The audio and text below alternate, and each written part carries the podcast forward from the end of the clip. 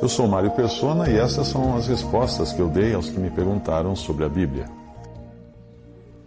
Você escreveu perguntando se a Bíblia condena a doação de órgãos e o transplante de órgãos. Eu não encontro na Bíblia qualquer referência ao assunto, mesmo porque isso não existia antes, né? No Novo Testamento, o Senhor ensina justamente o desprendimento para com a própria vida, para com o próprio corpo. E ao ponto de ele próprio ter dado a sua vida para nos salvar. Ele deu a si mesmo para nos salvar. Uh, ou seja, nós sabemos que a nossa vida não se limita a este corpo, e se for preciso, até mesmo que um cristão morra para salvar o seu semelhante, isto é visto na Bíblia como um ato de amor e não de desprezo para com o próprio corpo. Em João 15, 13, 13 diz assim: Ninguém tem maior amor do que este, de dar a alguém a sua vida pelos seus amigos. A ideia das testemunhas de Jeová, que tentam associar a doação de sangue à proibição bíblica de beber sangue, é pura bobagem. Na verdade, é uma grande bobagem. É, o, problema da, daquela, daquela seita é muito maior, porque eles negam a divindade de Cristo. Então, qualquer uma dessas ideias que eles trazem acessórias, né, são, nem, nem escute. Ninguém bebe o sangue quando recebe uma transfusão. Você já foi ao hospital fazer transfusão de sangue e deram um copo de sangue para você beber? Aparentemente, os membros dessa religião podem aceitar transplantes desde que a cirurgia seja feita sem transfusão. Não sei se é isso que eles fazem lá. Mas você já viu algum órgão sem sangue? o fígado é praticamente uma esponja embebida de sangue. Imagina uma, uma, um transplante de fígado sem sangue. Como? O fígado vai só se estiver desidratado, seco.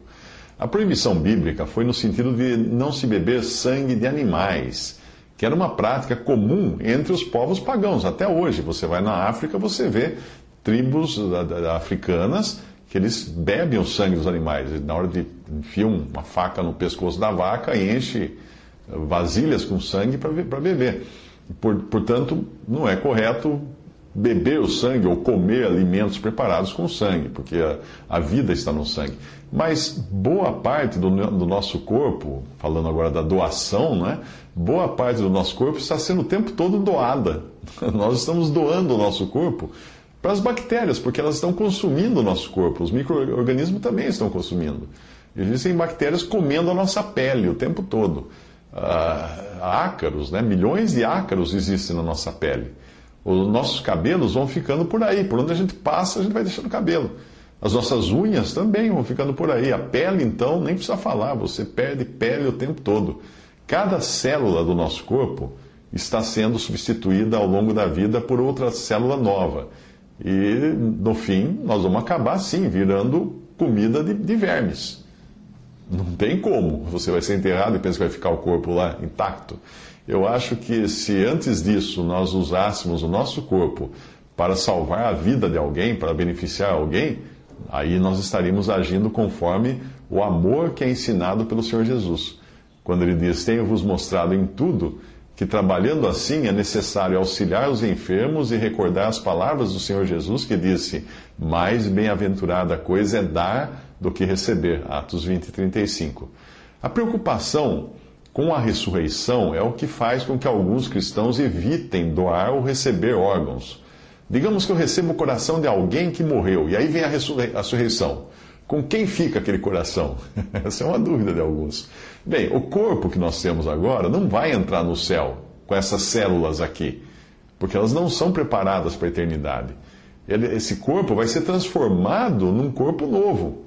De uma forma ou de outra, ele vai desaparecer nessa condição atual, ele vai desaparecer, seja pela morte deterioração, seja pela ressurreição, seja por uma bomba atômica que vai pulverizar, não deixa nem, nem sinal do corpo. Um amputado, por exemplo, ele vai ressuscitar com um corpo perfeito e completo, com os membros que tinham sido amputados, que nem sabe mais onde estão. Mas Deus sabe onde, onde está o corpo de cada um que morreu.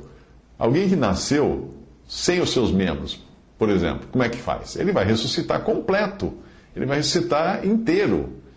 De onde vieram aqueles membros que ele não tinha? Ah, não estavam no corpo dele aqui na terra. Aplique a mesma ideia para quem doou os seus membros, ou doou a, os seus órgãos. Até mesmo alguém que tenha sido pulverizado por uma explosão atômica e cujo corpo só restou numa sombra na parede, impressa na parede, como acontece lá em Hiroshima e Nagasaki, algumas pessoas ficaram impressas, a sombra da pessoa na parede. O corpo desapareceu, mas a sombra ficou como se fosse uma foto na parede. Essa pessoa, se ela foi, se ela foi salva por Cristo, ela vai receber um novo corpo para entrar com Cristo no céu. Mas se ela não foi salva, ela recebe, vai receber também um novo corpo para entrar com esse corpo no lago de fogo, no juízo final. Obviamente, como tudo mais, por não se tratar de algo explicitamente descrito na palavra de Deus como certo ou errado, a questão do, do, doação de órgãos, o cristão deve ter o seu exercício próprio de buscar saber qual a vontade do Senhor para a sua situação específica e pedir direção de Deus e sabedoria para decidir. A Bíblia não é um livro de regras, como era para o judeu o Antigo Testamento, não é a lei. Uh, do tipo faça isso, não faça aquilo. Se fosse, se fosse assim, o cristão nem precisaria do Espírito Santo e nem precisaria do discernimento que o Espírito Santo dá. Por exemplo, eu nunca vou encontrar na Bíblia a resposta para saber se eu posso ou não obturar um dente ou fazer um implante dentário. Se eu posso não usar computadores, se eu posso ou não viajar de avião, não tem a resposta na Bíblia. Por isso, por isso que Tiago 1,5 diz assim: Se algum de vós tem falta de sabedoria, peça a Deus, que a todos dá liberalmente.